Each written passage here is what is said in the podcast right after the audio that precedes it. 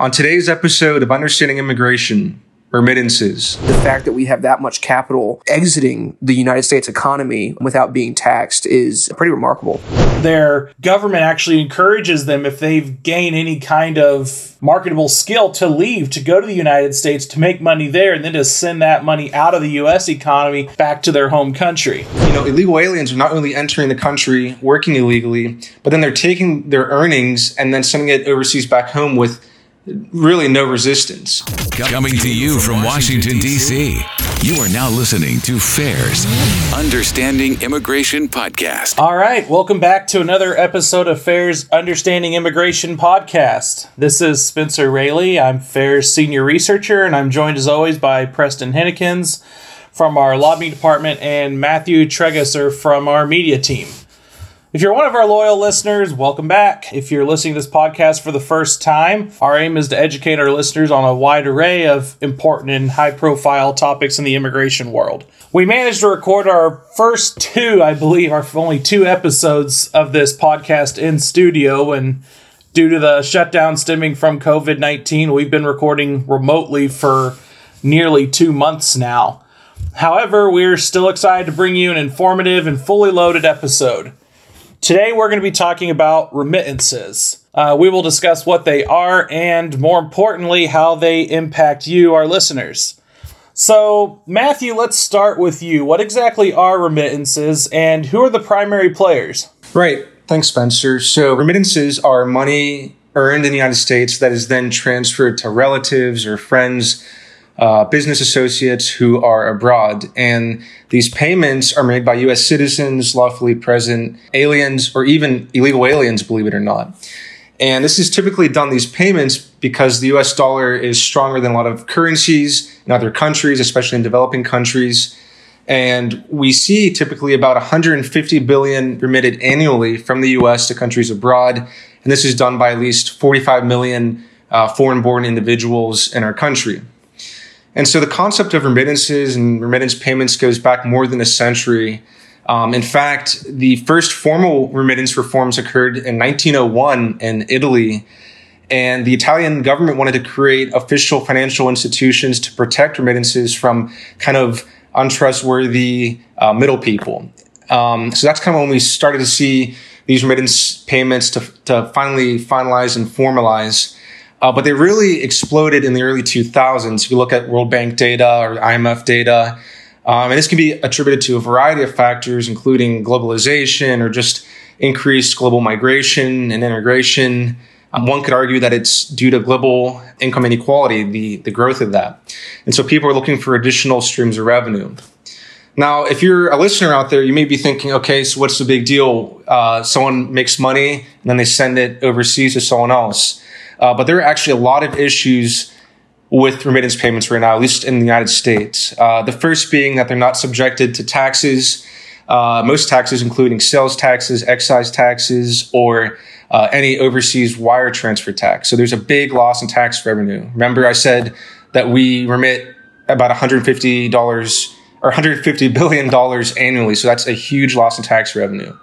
Uh, second is this money is not really spent on goods and services in our own country if they're being sent overseas somewhere. So we would rather have all this money, or at least most of it, spent in the US economy at some capacity. And again, it's another revenue loss. And third, you know, illegal aliens are not only entering the country working illegally, but then they're taking their earnings and then sending it overseas back home with really no resistance. And so, yeah, we have a lot to dive in today. Um, and then we're going to expand on these issues more. So let me head off to you, Preston. Um, what countries receive the most remittance payments from the U.S., and how is it generally affecting their economies? So it's interesting. There's a lot of good data out there from the World Bank who tracks uh, remittance payments. Um, they track countries, their share of their GDP that comes from remittance payments. And so that's a very interesting distinction. So, you know, the top countries that actually receive the most in remittances are India, Mexico, uh, and the Philippines. Um, they get billions of dollars a year from people abroad who send money to people in those countries. Um, and it's really, you know, that's not terribly surprising. Um, obviously, India, um, Mexico, and the Philippines are, are large countries um, with large uh, populations living, you know, overseas. Um, so that those are the the countries that have the most remittances. But if you look at the share, the countries whose share of their total GDP um, is affected by remittances the most. That's really interesting. And, you know, for our purposes, it's interesting to look at Mexico, Guatemala, El Salvador, and Honduras. So Mexico, uh, their share of um, their GDP share of remittances is only 2.9%, which is very low. Um, and that's not terribly surprising because Mexico has the 15th largest economy by GDP. You know, it's, it's hardly, you know, a backwards place. It's, you know, a very modern economy. But if you look at El Salvador and Honduras, El Salvador's um, remittances make up 20.7% of their GDP. In Honduras, it makes up 19.9%, so almost 20. Um, and that's really remarkable. That is a huge part of their national economy that is coming simply from people sending money uh, from overseas. Right. I, I, think that's something that really I, I don't think people are aware of, especially in the Northern Triangle countries, is how much of these remittance payments are propping up their economies.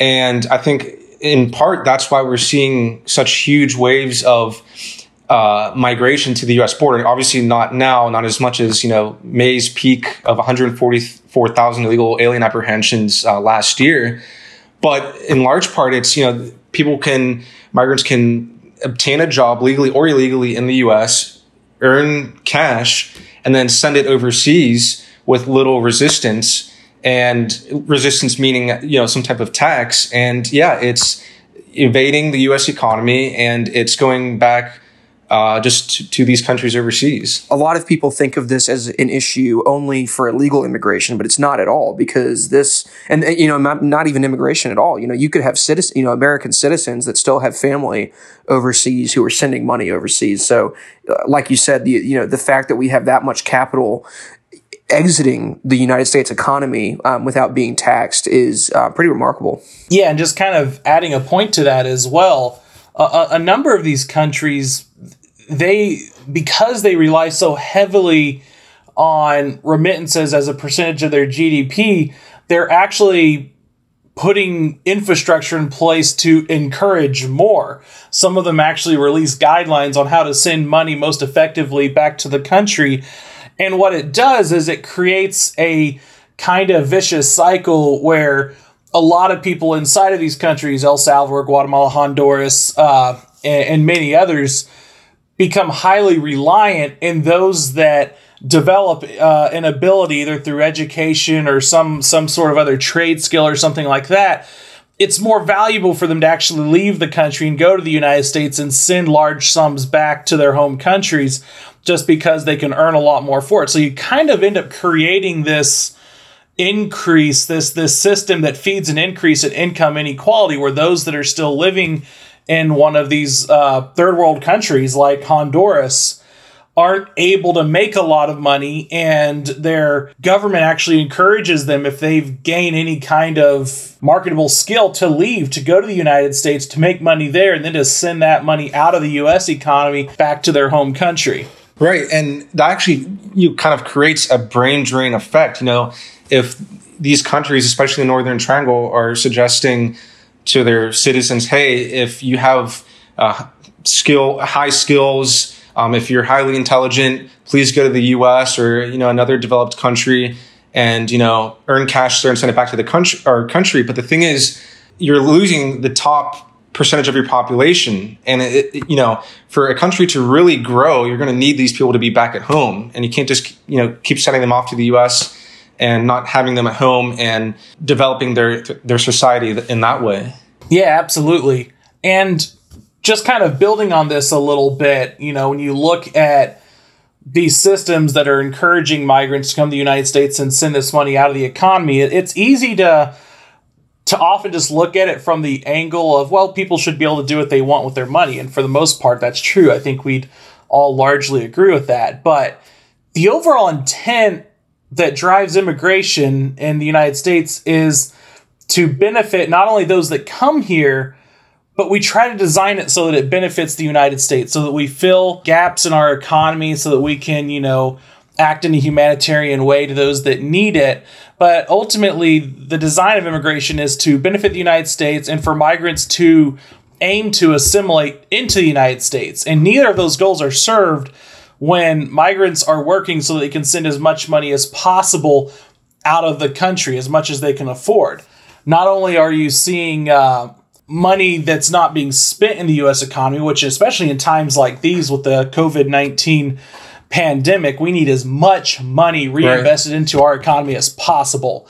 But it also harms states, and mo- and more importantly, it, it harms a lot of local uh, cities, counties, places that have excise taxes, sales taxes. You know, money that would normally be spent at the local level is being sent out of the country. Now, these migrants, of course, are still living in these cities, so they're consuming services, whether, you know, it's fire, police services, things like that. They're driving on roads. But a lot of the taxes that would go to upkeeping those services are leaving the country. So in that way, it's it's really creating uh, it can create a strain on cities and counties and states uh, to provide resources that they need to provide to their to their citizens and to these migrants whenever the aim and goal is to send as much money as possible out of the country. Right. And so let me ask you or or Preston or both, you know, what can we really do to address this issue because I really don't see this talked about in the media. It's not really mentioned in Congress too frequently. Um, what can we do to ensure people's earnings are not entirely restricted, but also make sure that hey, we're not getting ripped off as a country and losing 150 billion annually. Well, there's there's a lot that can be done, and I think Preston will get a little bit to some of the uh, the legislative things and things that states are doing to combat this. But one thing, and you touched on this, you touched on this a little bit, Matthew, is illegal aliens tend to remit twice as much as lawful migrants and citizens. In fact, FAIR did a study on remittances a couple of years ago, and we found that illegal aliens are remitting an estimated $28.8 billion every year. And that, that's a lot of money. And the reason they end up often remitting more than lawful migrants is, is really kind of twofold. First of all, they typically aren't planned migrants and that they don't go through a legal system. They don't put a lot of infrastructure in place to come to the United States. So they rarely bring their whole families.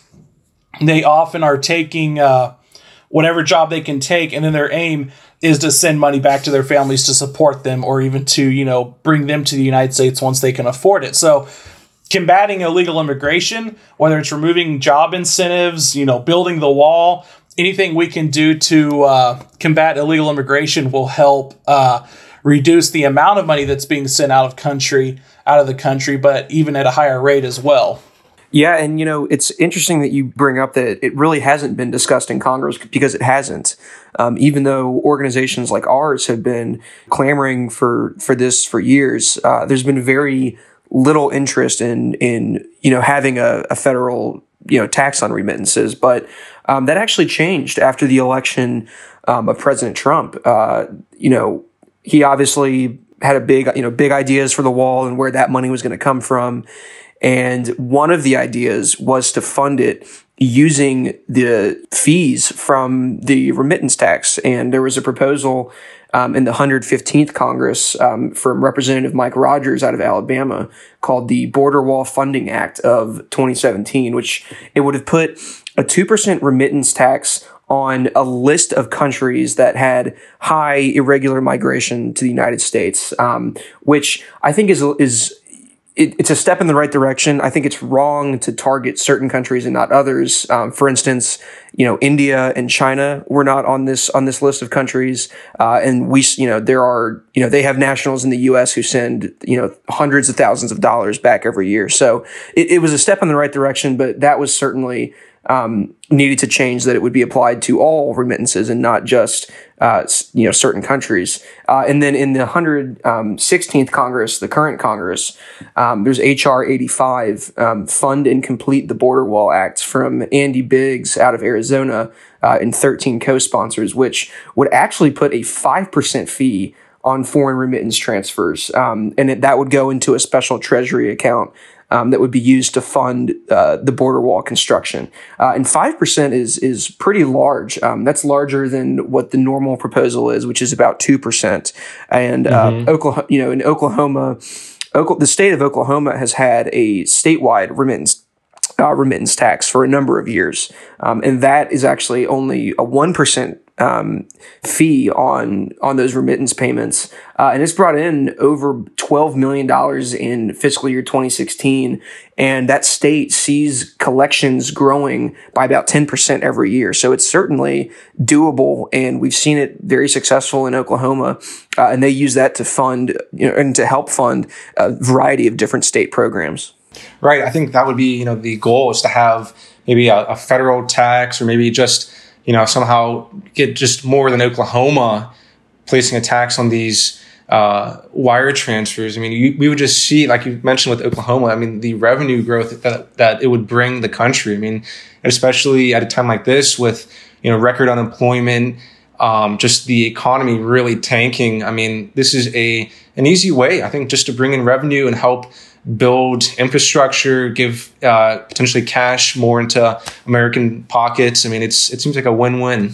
Yeah, and just to kind of build on that a little bit, there's one thing that uh, I don't think it's been proposed by in any in any type of legislation, at least at least not recently. And Preston, you could correct me on this if I'm wrong, but a lot migrants as a whole tend to consume welfare programs at a higher rate than U.S. citizens, and we we found that that's you know even illegal aliens to a large extent are taking part in programs as well. And you know one thing that could be considered is that for those migrants who remit large portions of their money to other countries would become uh, ineligible to partake in these welfare programs because honestly it's uh, it's bad enough that American taxpayers are being uh, asked to provide welfare for foreign nationals in the United States, and it only adds insult to injury when our state, local, and federal governments allow income that could be taxed to not only leave the country, but also for these migrants to receive some to take part in some sort of welfare program as well. So that would be another way that you could potentially address this issue and if nothing else recoup some of the money that's being that's being lost as a part of it. Yeah, at the end of the day, we're talking about for the government at least free money that is just flowing out of the country, uh, and it's pretty remarkable that there is a source of revenue that the federal government has not found a way to tax yet, or at least doesn't have the the stomach to tax. It's pretty remarkable, actually.